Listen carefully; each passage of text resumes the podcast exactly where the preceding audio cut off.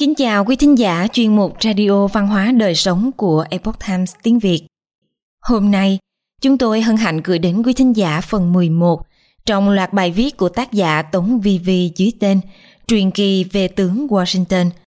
Phần này có nhan đề Truyền kỳ về tướng Washington phần 11 Tinh thần của George Washington Bài do Tiểu Khiêm biên dịch theo bản gốc từ Epoch Times Hoa ngữ. Mời quý vị cùng lắng nghe. Sau khi quân Anh bị đánh bại và đầu hàng, tướng Washington đã tổ chức tiệc thiết đại quân Anh đã hạ vũ khí cùng các tướng lĩnh cao cấp của Pháp và Hoa Kỳ tại trang trại của mình. Trong bữa tối, Cornwallis nâng cốc chúc mừng Washington và nói rằng mọi trận chiến sẽ tan thành mây khói trong lịch sử, nhưng hành động vượt sông Delaware và tinh thần của quý vị sẽ lưu danh mãi mãi. Trận Trenton về cơ bản đã xoay chuyển cục diện cuộc chiến – quân đội lục địa bắt tất cả những người hudson còn sống, đánh trống thổi kèn và áp giải họ về doanh trại. Qua mấy ngày, những tù binh này lại bị dẫn đi diện hành một lần nữa trên đường phố. Nơi nào họ đi qua, người dân reo hò cổ vũ, vui mừng tột độ. Điều này cũng đánh tan lời đồn quân đội Mỹ sợ quân Hessian. Còn Cornwallis vốn đã đặt chân lên chiến hạm trở về Anh quốc vào dịp lễ Giáng sinh, được tướng Howe hạ lệnh khẩn cấp rời bến trở về New York dẫn theo hàng vạn binh lính tinh nhuệ kết tốc hành quân đến Princeton, New Jersey để phát động một cuộc phản công.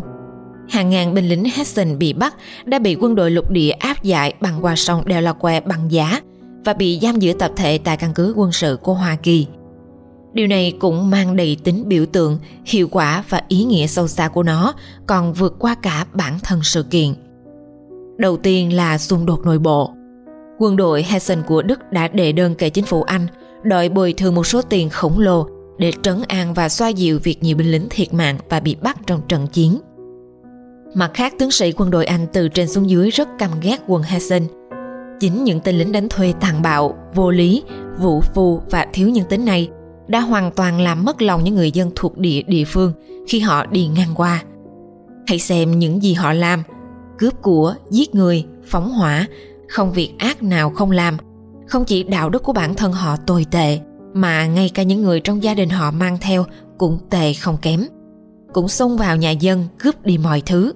Nó khiến cho những người dân thường vốn dĩ chỉ quan tâm đến cuộc sống bản thân, đã thay đổi thái độ, yêu hận, rạch ròi. Về phía tướng hao chúa mới biết rốt cuộc trong đầu ông ấy nghĩ gì. Khi quân đội lục địa đang thiếu thốn lương thực và quần áo, rút lui khỏi new jersey, sang bên kia sông delaware Tướng Hào và quân đội của Cornwallis có thể truy đuổi sang bên kia sông, tấn công và quét sạch quân nổi dậy ngay tại chỗ. Tại sao không?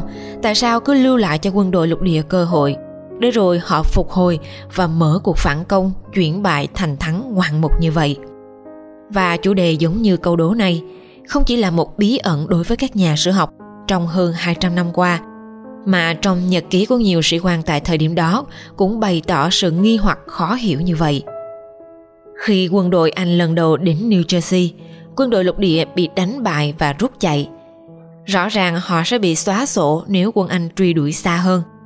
Tại sao Cornwallis lại ra lệnh ngừng bắn và không truy kích? Suốt chặng đường chỉ bám theo đuôi. Tại sao trên bờ Delaware, tướng Howe lại ra lệnh trú đông mà không phải ngay lập tức qua sông truy đuổi?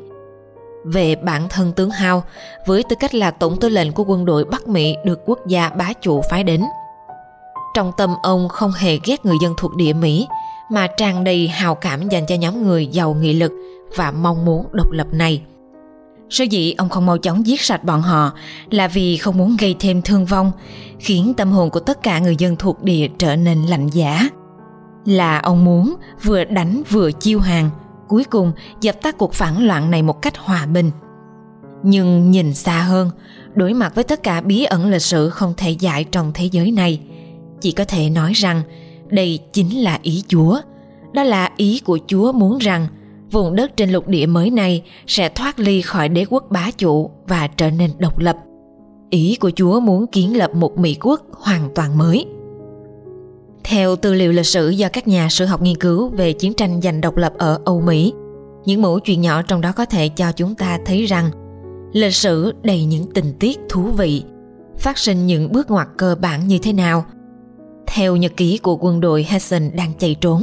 Trong trận Trenton, một con suối đã bị bỏ sót khỏi vòng vây. Tất cả các thành viên trong gia đình của quân Hessian lúc đó đã vượt qua dòng suối lạnh giá này và chạy trốn đến nơi đồn trú của quân đội Anh tại Princeton. Trong trận chiến, hàng chục binh lính Hessian thấy không thể đánh nổi, lại không cam lòng bị bắt, cũng đã trốn qua con suối này. Nhưng khi chạy qua khu dân cư, họ phát hiện không phải tất cả người dân địa phương đều ẩn nấp dưới hầm để tránh tên bay đạn lạc. Không ngờ lại có người thò súng từ cửa sổ ra bắn vào họ, không chỉ đàn ông mà cả phụ nữ cũng nhắm vào lính Hessen. Những viên đạn dần dữ đuổi theo những kẻ đào ngụ đã trượt mục tiêu trong vô vọng.